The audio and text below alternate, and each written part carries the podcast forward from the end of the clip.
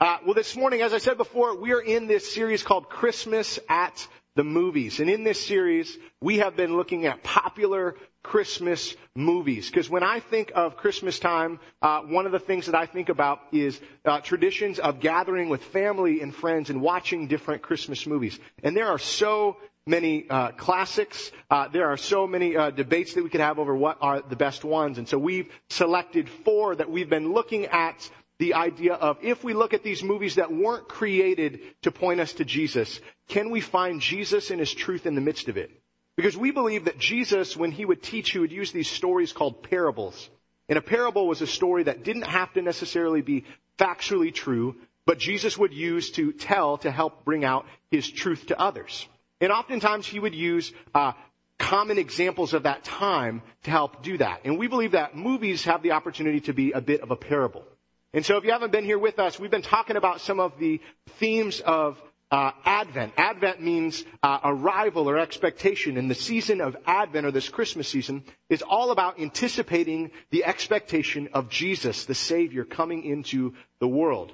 And so in week one, we looked at the idea of hope, and we looked at it through the lens of the movie Home Alone, and we talked about how uh, we all need a Savior, and without a Savior, we are hopeless and that the good news is that we have a Savior in Jesus. Last week we talked about peace and we looked at the Christmas classic, It's a Wonderful Life, and we talked about how there's this idea that we can experience peace or shalom because of Jesus being present in our life and it isn't dependent on our circumstances or our scenarios, but it's dependent on His goodness and His presence. This morning I am really excited to talk about joy. And when I think about joy and I think about kind of Christmas movies and characters, there's very few people I can think of who are more joyful than Buddy the Elf. Now, it's crazy to think, I think of, of, it being sort of a newer movie, but when I've kind of like had to come to grips with it, it's like 12 years old now, which is crazy to me. Uh, I still remember watching it for the very first time at my friend's house, our youth group at the time. Uh, we were doing this thing where we'd kind of do like dinner and a movie, and I honestly, like, it was not on my radar when it came out, and I remember just crying laughing when I first watched it. I still think it's hilarious. Uh, in a moment, we'll watch uh, a few clips of just some moments from Elf. But if you haven't seen Elf before, number one, do yourself a favor and go watch it. It'll make you feel better about life. But let me give you kind of a synopsis. I'm going to try not to give too many spoiler alerts, but come on now. It's been out long enough. So here's the story. And when I tell this, it sounds a little less like cutesy when I think about it. So the story uh, begins with orphan Buddy. We actually don't even know that his name is Buddy at the time, but he is an orphan, and it's Christmas Eve, and at the orphanage he he escapes his crib and he winds up in Santa's uh, magic bag of presents, and they get back to uh, uh Santa's workshop in the North Pole, and they're all celebrating just the fact that they had another great Christmas, and all of a sudden this little baby comes out of the bag. And that starts this whole story of how they name him Buddy because he's wearing these diapers that say Buddy. And he is raised then by elves for the rest of his life. And, you know, Will Ferrell is, is a pretty tall guy, you know, kind of like me. He's like six, you know, something or other. Um, and, uh, some of you are like, I don't know you. I can't tell how short you are. I'm a nice, maybe 5'10 on a good day if I wear tall shoes, okay?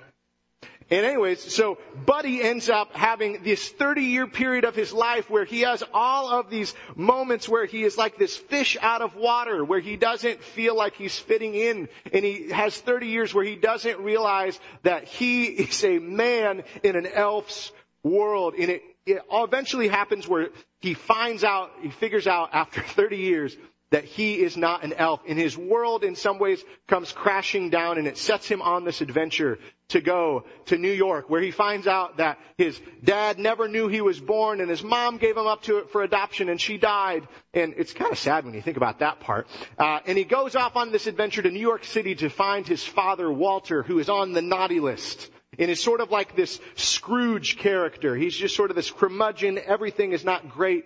All he cares about is success. And the rest, as they say, is history. And maybe you've seen the movie and you know that the whole storyline is about Buddy finding a new family and identity and refinding the joy of Christmas which for him, his joy, his center uh, for joy is based on Santa Claus and on Christmas spirit. And his father ends up having a transformation as well. So, before we dive deep into the message and talk a little bit about joy, why don't you guys enjoy a few clips, some of my favorite moments in Elf. Check out the screen. Santa! Santa! Nope. Not Santa. Oh, beautiful.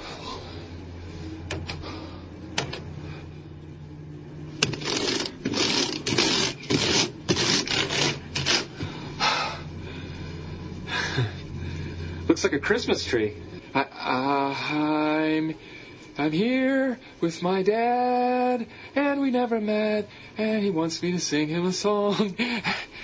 And um, I was adopted, but you didn't know I was born. So I'm here now. I found you, Daddy. And guess what? I love you. I love you. I love you. Wow. That was weird. Who sent this Christmas gram? What's a Christmas gram? I want one. Fruit spray? Sure.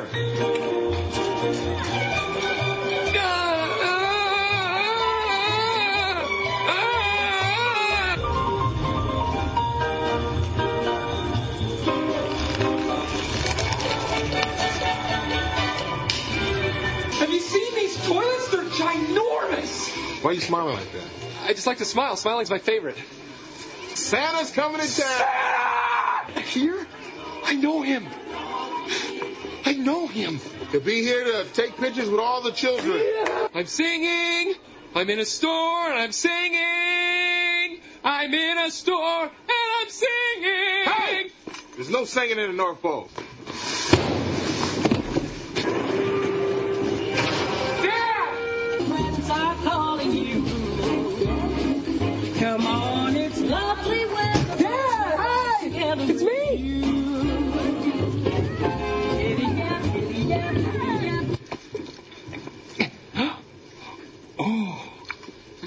That's easier.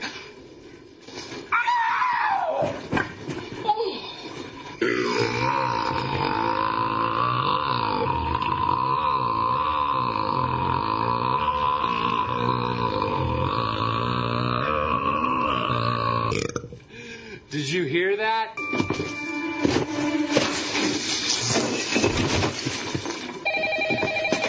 Buddy Deal, what's your favorite color? Put that down. Marvelous. How I didn't know you had elves working here. Boy, you're you're hilarious, my friend. He doesn't. The cover above the title. Does Santa know that you left the workshop? You know, we're all laughing our heads off. Did you have to borrow a reindeer to get down here? Buddy, go back to the base pay. Feeling strong, my friend? Call me Elf one more time.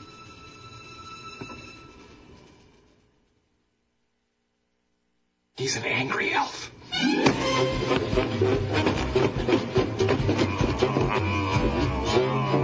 Look at you! Ow! Hey, what? I wasn't ready for that.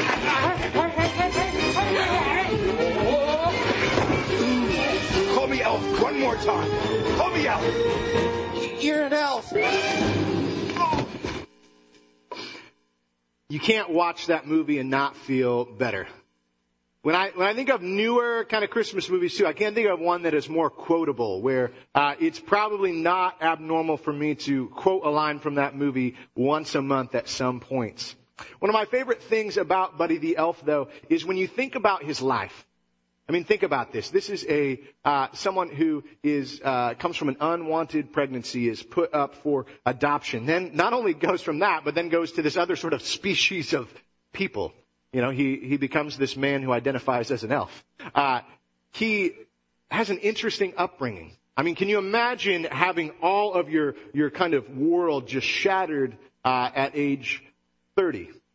Can you imagine going on this adventure by yourself into this new place that is frightening? Can you imagine finding this person who you long for to love you and accept you, not really love you and accept you? He goes through all of these things, and yet during this whole time, he primarily has this positive, joyful disposition about him. And while we could probably make the argument too that maybe Buddy the Elf is kind of like clinically insane in some ways, which we're not going to go that way, um, I think it's because he has this disposition in this joy that's not founded in what's going on around him, but it's founded in this idea for himself that he so believes in Santa, he so believes in the idea of Christmas spirit and the goodness of Christmas that it is unshakable. This morning I want to talk about joy, and I want to talk about how in the same way we could have a sense of joy like Buddy, although our source is a little bit different.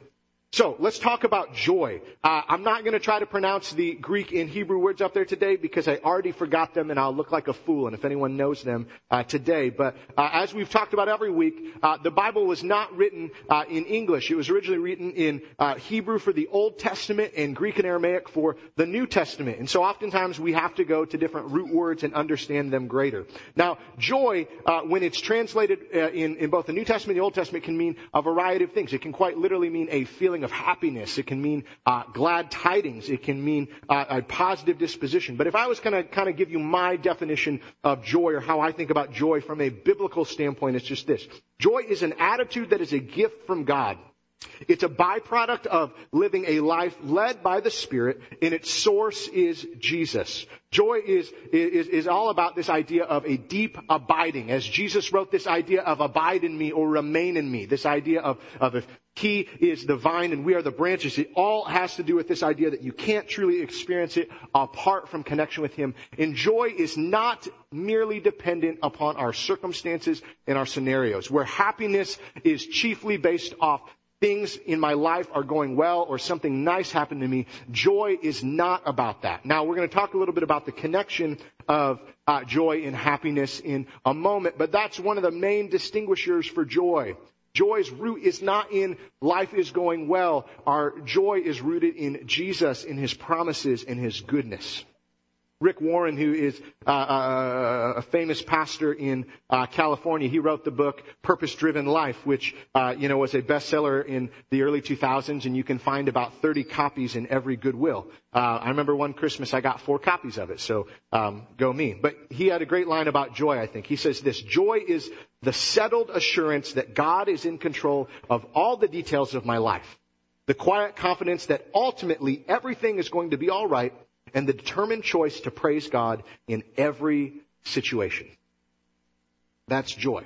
Now let's talk a little bit about joy versus happiness. As I said before, happiness is rooted in this concept that things are going well. I got a bonus at work. I feel happy. My child got selected as the student of the month. I feel happy. My child slept five hours straight last night. That's really true for me. I feel really happy this morning. But honestly, there are days where, I don't know about you, things go bad in my life and I don't feel happy. I get a flat tire. I don't feel happy. I figure out that uh, I forgot to make a certain payment on a bill and there's a late fee. I'm not happy.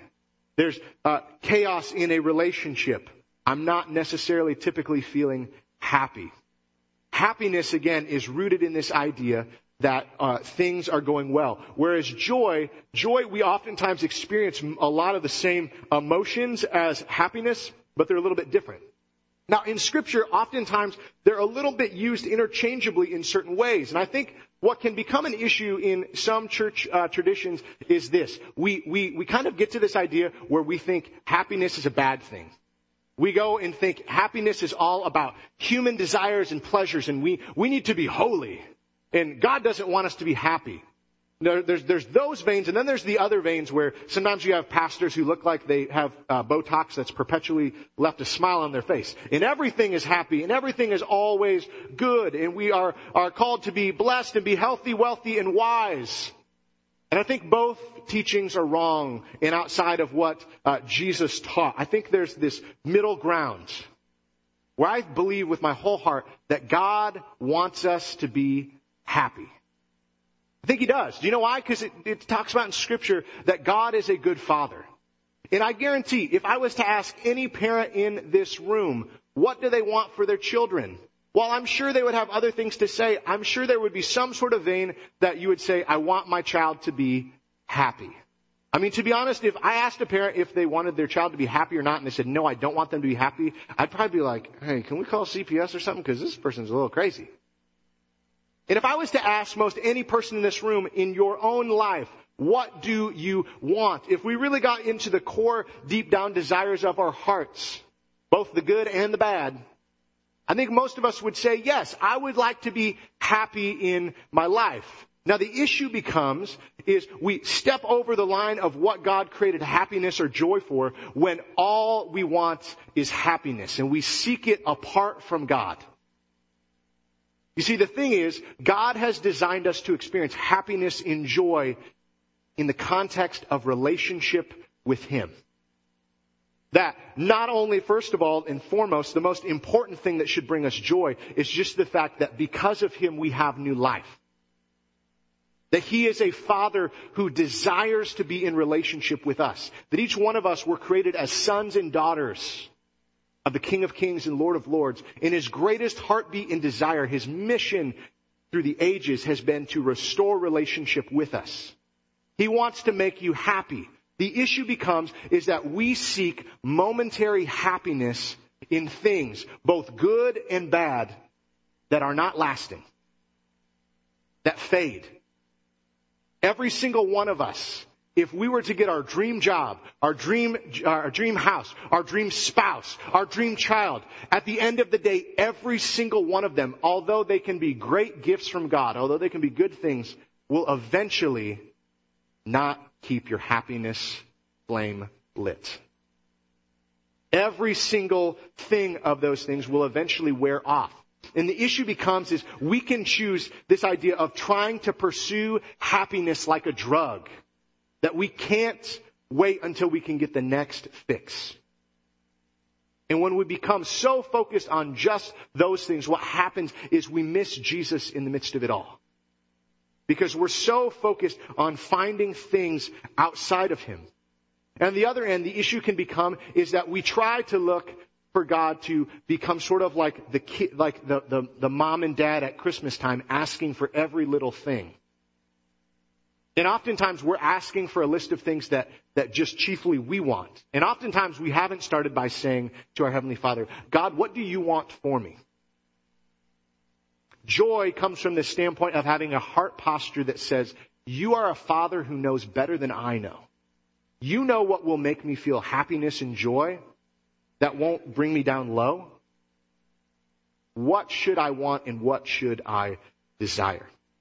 Now, back to this whole idea of a, a theology or a thinking of God and, and, and happiness and holiness is just this, is that I do believe that you can be happy and holy at the same time. Sometimes I think we get that mixed up where we feel like if we're going to be holy or set apart that we can't be happy. But here's the thing. Obedience and joy are not at odds. Oftentimes we talk about this idea uh, uh, where, there's these false notions that if you want to really follow Jesus, you're not going to be happy anymore, and that if you want to be obedient, you're not going to experience the joy that, that, that is for you that you want to experience in life. Because if you start doing those, it's going to cramp your style and hold you back from things. And that's just not true. In fact, the more that I study Jesus, the more I'm convinced that he was the most happy, joyful person of all time. That even though in uh, the book of Isaiah it, it, it talks about this idea that he was a man of sorrows, he was also a man of deep joy. I mean, think about this.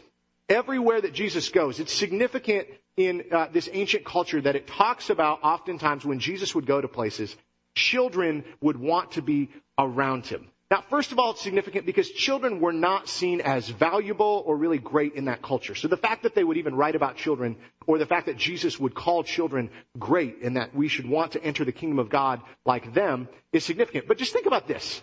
Have you ever met a person who is grumpy and not fun that kids actually like? I mean, seriously, think about that. Kids have a really great radar and read on people, don't they? Like they know, like if you're not fun, they're sort of like, yeah, I don't really want to be around you. But they can find a fun person. They can find someone who is happy and joyful. And when we read in the scriptures, it's unsurprisingly that it talks oftentimes how Jesus had children who wanted to be around him. We also find that Jesus oftentimes was doing healings and was going to and from uh, different meals. I mean, you can't not have, at least for me, I have a hard time not feeling better about life when I eat.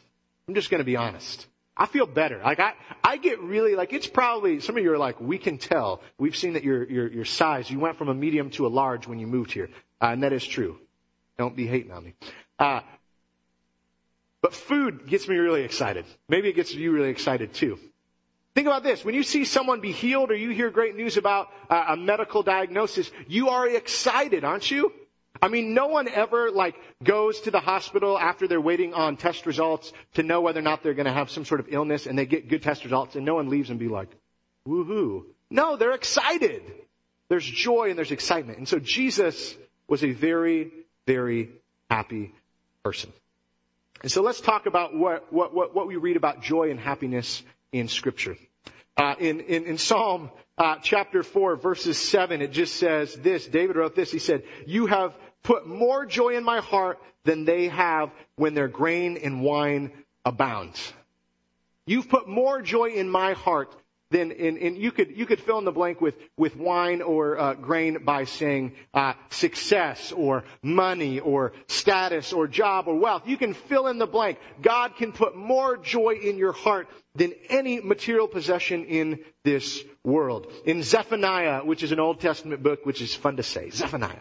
Uh, Zephaniah chapter 3, it just says this, The Lord your God is in your midst, a victorious warrior.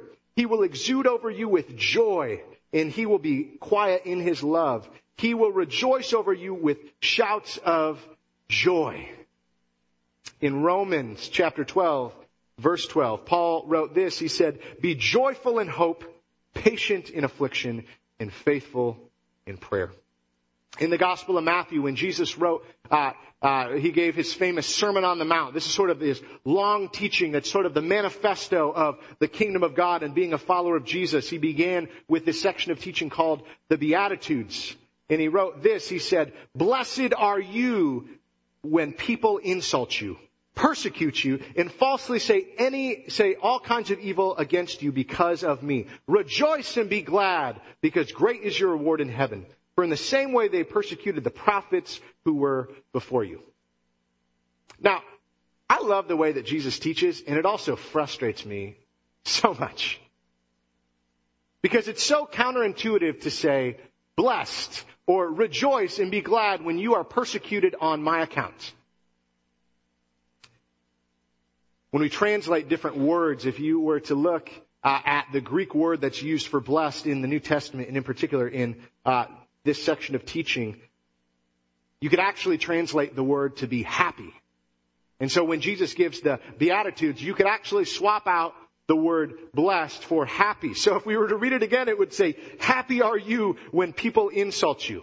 Anyone else feel happy when people insult you or falsely accuse you? I don't see a lot of hands this morning. You see, Jesus says this and writes this because he wants us to get this idea that happiness and joy that comes from him is not dependent on the present moment.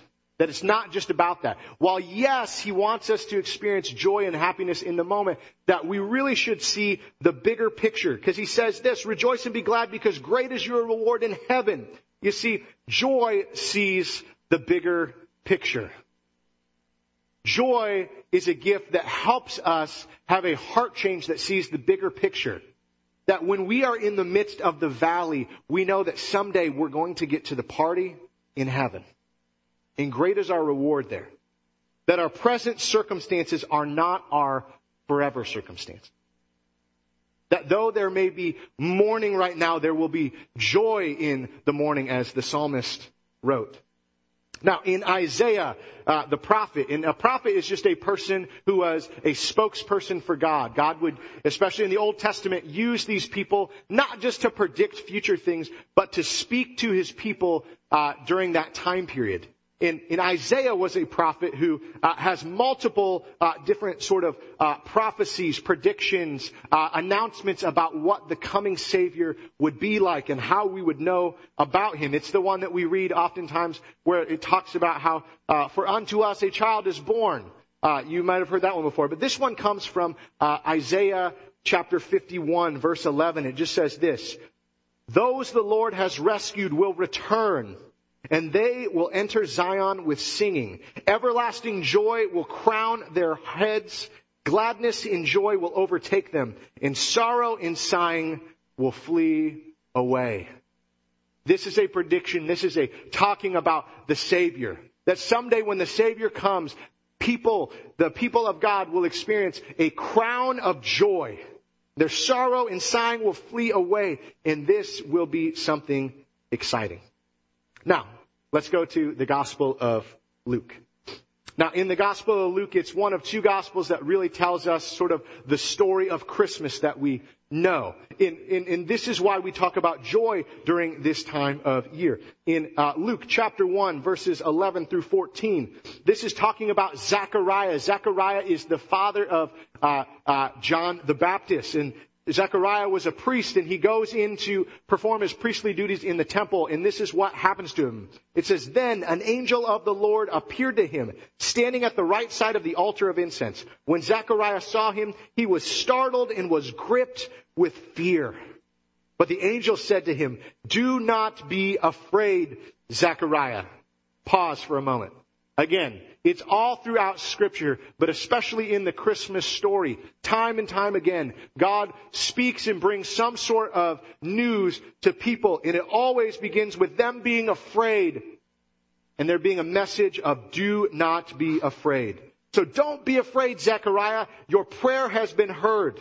Your wife Elizabeth will bear you a son, and you are to call him John, and he will be a joy and delight to you, and many will rejoice because of his birth. Now, backstory on this: uh, Zechariah uh, and his wife Elizabeth uh, were older in age. They had longed for being parents, and it just never had happened. And it, they had kind of lost hope in this. And so this is a big news. And it goes on by saying, if you don't know kind of the story of the gospel, uh, God uses John the Baptist, who would be Jesus' cousin, uh, to announce the good news, to kind of prep the people to let them know that the Savior of the world was coming and to prepare your hearts.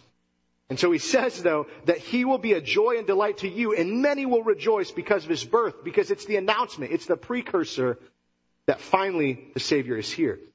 This reminds me of another thing that I think is helpful to understand about joy is that joy is more powerful than fear. Joy is more powerful than fear. That what I've found in my own life oftentimes is when I am living a life, when I'm choosing a heart posture of joy, oftentimes things that used to make me afraid don't stick anymore. There are things that in my past would have gotten me down. And when I have joy, it's as if uh, I got I got on the the shades to block the haters. You know what I'm saying? Like you can't get me down because my focus is not in just this temporary situation, but my focus is on Christ. I know that, that in the grand scheme of things, everything is going to be okay. And I don't have to be afraid. Because I recognize too this idea that my God is a God who is both with me and is for me. That as we learn in the Gospel of John, it talks about how the Word became flesh, or, or Jesus, God became flesh, and He dwelled among us. That today we don't have a distant God who's far away from us, but we have a God who draws near.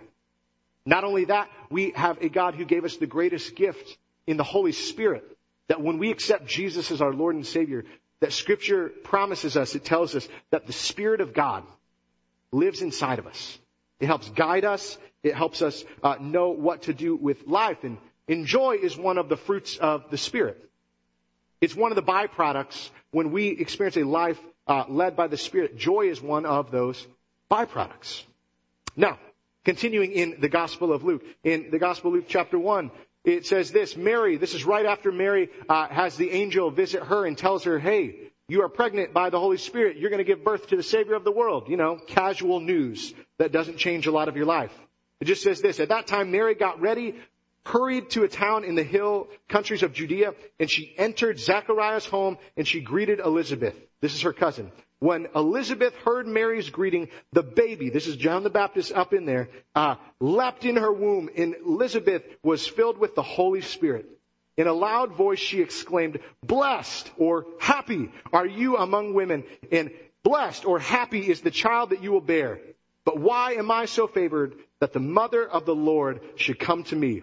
As soon as the sound of your greeting reached my ears, the baby in my womb leaped for joy. Blessed or happy is she who has believed in the Lord who will fulfill his promises to her.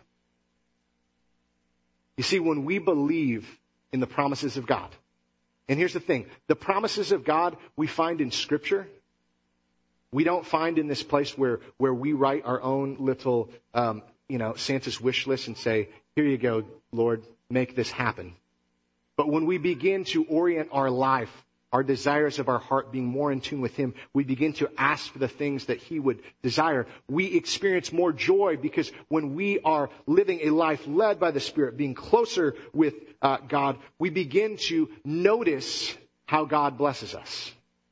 You know, the older I get, the better I think I'm getting at recognizing the blessings and the ways that God takes care of us. The way that He has came through on promises that He's made to me on a personal level and personal level and on a spiritual level. And I think I've gotten better at asking for the things that I think He would ask, He'd want me to ask for. I've stopped saying, God, could you please give me a brand new car and a brand new home? And can you increase all of these things? And while material things, money, health, all of those things aren't bad things. And it's not completely wrong to ask for some of those things. I've recognized that the way that God comes through in my life, I don't have to be mad when there's something that I want that He never promised me that I didn't get. I've also begun to realize that the things that I desire in my life have changed. Well, yes, I would love for my family to be healthy. Man, at the greatest cry of my heart, I hope my family is spiritually healthy. I hope they know the God of all the universe. I hope that they experience the joy and the peace and the hope that comes only from a life led in community with Him. Because at the end of the day, this life is so temporary. It's so short. And while of course I want my children, I want my wife, I want my extended family, I want my friends, I want my church family, I want all of you to experience happiness in this life. At the end of the day, I don't want anyone to exchange happiness today when they could have joy for eternity. In Luke chapter 2, this is the famous line that you've all heard if you have seen uh, a Charlie Brown Christmas. Linus says this when Charlie Brown exclaims, What is Christmas really all about? He reads this. And there were shepherds living out in the fields nearby, keeping their flocks, keeping watch over their flocks at night. And the angel of the Lord appeared to them, and the glory of the Lord shone, shone around them, and they were terrified. But the angel said to them, Don't be afraid. I bring you good news that will cause great joy for all people. Today in the town of David, a Savior has been born to you. He is the Messiah, the Lord. This will be a sign to you. You will find a baby wrapped in clothes and lying in a manger. And suddenly, a company of heavenly hosts appeared with the angels, praising God and saying, or some translations would say, singing, glory to God in the highest, and on earth, peace to those whom his favor rests. If there's any one moment in history that I could go back and experience, I know some people would love to be there at the resurrection, and so, I mean, I would. But when I think about a party, when I think about a great concert, this is where I'd want to go to. And the beauty of it is just think about this. Hopefully you caught the key line in there that, that, that this will cause great joy for all people. Think about who this announcement comes to. It's not a king. It's not a dignitary. It's not someone who has the right family history. It's not someone on the right side of the tracks. It comes to shepherds. About as blue collar, about as plain Jane guys as you could find. And the birth, the announcement, the good news that is for all people comes to shepherds. This reminds us just this, is that the good news of Jesus is for all people. The joy that comes only from Jesus that I've been talking about, some of you may be sitting here thinking that's only for this group of people. You don't understand my life. No, no, no, no, no. It is for all people. It is for the sinners. It is for the broken. It is for those who go to church every Sunday, and it's the people who would never dart through the doors here.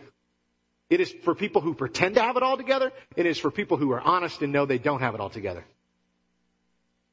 But it's something that comes from a choice of acknowledging that Jesus is Lord and we are not. And it comes from beginning to surrender our lives. Now, towards the end of the movie, one of the cool scenes is that Buddy the Elf is kind of walking away and he's starting to get discouraged. And he ends up having to help Santa Claus. And his faith is restored when he comes face to face with sort of the source of his joy, Santa in Christmas spirit. And he is reminded that he was created for a greater purpose. And of course, we have the great scene where the caroling starts and, and everything kind of goes well. And it's this beautiful scene. And it just reminds us that joy is something that is beautiful, it's contagious, it's infectious. In Psalm 51, this is written. Restore to me the joy of your salvation and grant me a willing spirit to sustain me. Then I will teach transgressors your ways so that sinners will turn back to you. In Elf, one of the beautiful moments at the end is we eventually everyone singing this Christmas carol to bring Christmas spirit up and you find Buddy the Elf's father, Walter, who is sort of just this grumpy guy and the little brother looks at him and says, you're not actually singing. And he gets him to sing, and of course, you know, Santa's sleigh just barely misses them. Time out though, let's just be honest. If Walter never, like, sings, like, that has a really tragic, dark ending, right? Because Santa's just gonna plow through all those people. But anyways, I love this psalm because it reminds us this.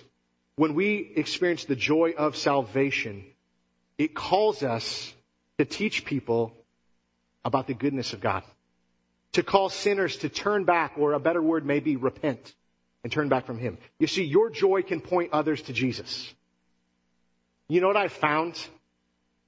Nobody wants to become a Christian. No one wants to follow Jesus. No one wants to surrender to their life to them if all the examples of followers of Jesus in their life are unhappy, judgmental, hypocritical people. We as followers of Jesus should be the most happy, joyful people. People should see in our life not this crazy, uh, uh, just uh, oblivious to everything going on around us, not to pretend like there's not darkness in our world, but should we should understand that there is something greater. We know the end game. We know in the end, guess what? Jesus has already won. We know in the end game that our present circumstances may be not great, but we understand the joy and the newness that we'll experience on the other side of eternity we understand that we can experience good news. I want to end by reading one of Jesus' most famous parables. This comes from Luke chapter 15. And this is what it says. Then Jesus told them this parable. Suppose one of you has a hundred sheep and loses one of them. Doesn't he leave the 99 in the open country and go after the lost sheep until he finds it? Pause for a moment. I don't know if I would. I'm not a good shepherd like Jesus. That doesn't seem logical. But apparently Jesus does. And when he finds it, this is what it says. I love this. He joyfully puts it on his shoulders and he goes home. And then he calls his friends and his neighbors together and he says, rejoice with me. I have found my lost sheep. I tell you that in the same way, there will be more rejoicing in heaven over one sinner who repents than over 99 righteous persons who do not need to repent. Moral of the story, lesson of the parable, God is a joyful God. And when you are distant from Him and you repent, you turn your life from Him, uh, away from, from the darkness of walking away from and you return home, He is throwing a party in heaven for you. Do you recognize that as, as your Heavenly Father, He has nothing more uh, joyful in His heart than seeing you, His son or daughter, be with them? If you were to look at Jesus's, or if you were to look at God's wallet, it would be this huge wallet where there is just picture after picture of you, and He is so proud and excited that you are His son, you are His daughter. You know what's awesome as an adult now? I don't have to get my parents gifts anymore because just our presence quite literally is a gift now. I actually do buy my parents gifts. Don't think I'm a cheapskate. But seriously, isn't it crazy? There's something fun about delighting in your child and just being with them. That you don't need anything from them other than just being with them. This morning, I hope you know that the God of all the universe wants nothing more than just your heart and to be with you. He wants to give happiness not apart from Him, but through Him. And He wants to give you a joy that's everlasting. I'm going to ask you guys to stand in this moment, and I'm going to pray, and we're going to sing uh, one more song. And while we sing this song, the, the kids are going to come in uh, and get ready to uh, sing their song. But I hope that during this moment that you have an opportunity to just allow the God of all the universe to speak to you, to speak words of hope and joy, and that maybe this could be your moment for your life to be changed by Him. Would you guys pray with me? God, I thank you just so much for the fact that God, you are the God of all creation. That God, you are the most joyful thing in all of the world. That God, that if we want to understand what you are like, God, all we have to do is look at Jesus. He's personified you. And God, I do believe that He was the most joyful, happy person to ever walk this planet. That God, Buddy the Elf don't even got anything on him. And so God, this morning I pray that for some of us, God, maybe we could choose to walk back to you. Maybe some of us could acknowledge that we are that one out of the nine, out of the hundred sheep who have wandered away and recognize that our Father, our good shepherd, has pursued us and he is standing there and all he wants more than anything is for you to allow him to pick you up and take you home and throw a party. Because he's so excited to have you home. So God, this morning, God, whatever you want to do in our hearts, God, I pray that we would know that we could seek your forgiveness and God, we could have new life. God, I pray that we could experience new life in you by committing ourselves to your will and your way to become a disciple of your son, Jesus. God, thank you for your love and thank you for your grace and your mercy.